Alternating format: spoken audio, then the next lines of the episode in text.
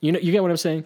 Anyway, hundred percent. Yeah. No, I think that no. Yes, there is a lot of truth in that. Um, I, yeah, I think, and that's kind of tying in back to my comment about my contemporaries saying, or or just even in general, when people say Latino culture or like yes, like Latinidad, like I think for so long, maybe so many of us, or I'll just say myself, I wanted to represent that. Even in undergrad, I was like, yes, I'm this brown Chicanx queer, like faggot, whatever. And I'm like, I'm, I, I like, I use so many identifiers, but when it, in reality, I didn't realize that all of these identifiers, I mean, kind of don't mean shit. And that's kind of where I'm going.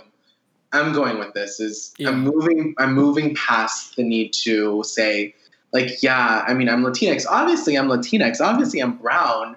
But what the fuck does are you really saying when you say you're Latinx, you're queer, you're brown? Like, there's nothing inherently truth or truthful, yeah, truthful about any of those identifiers. And I think that's why I love the idea of just saying, you know, queering or subverting. Like, I guess just me existing is subverting any sort of hegemonic culture or hegemonic um, structure. Mm-hmm. And I think I, I don't know. I guess it's yeah, like you said, it's it's liberatory in how I'm seeing myself because I don't want to pigeonhole myself into um, just being a brown performance artist. Like I don't even know what that means at the end of the day. Like yes, yeah. my brownness does shape my performance art, but so does my queerness, and I think that's that kind of ties in back to this intersectional sort of inter uh, identity that you're that I'm in. Is yeah, like well, I'm pulling from everything.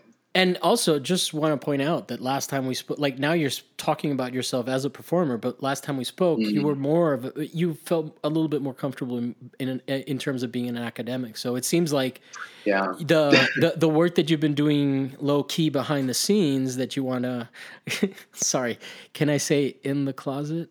No. I love it. I love it. You know what? Say it. Why not? I love it there. there should have been a because right. it was like such a on the nose pun. But yeah, like it it, it uh it's it, I mean that's kind of yeah like I it's funny because it that's validating for me because I I I I kind of knew you were an artist you, you, kind of you kind of knew I was an artist. Yeah. yeah, you know, so I was just like, all right, whatever. This is what you're saying now. Now I would just need to convert. Uh, uh, convert. That's problematic language. I need to convert. Uh, what's his name? Um, uh, Matt Miranda. I don't know if you listen to his episodes, but um, mm. he's a uh, he's another. I think he's a he for sure, but he's a, a queer gentleman mm-hmm. that uh, has been on the show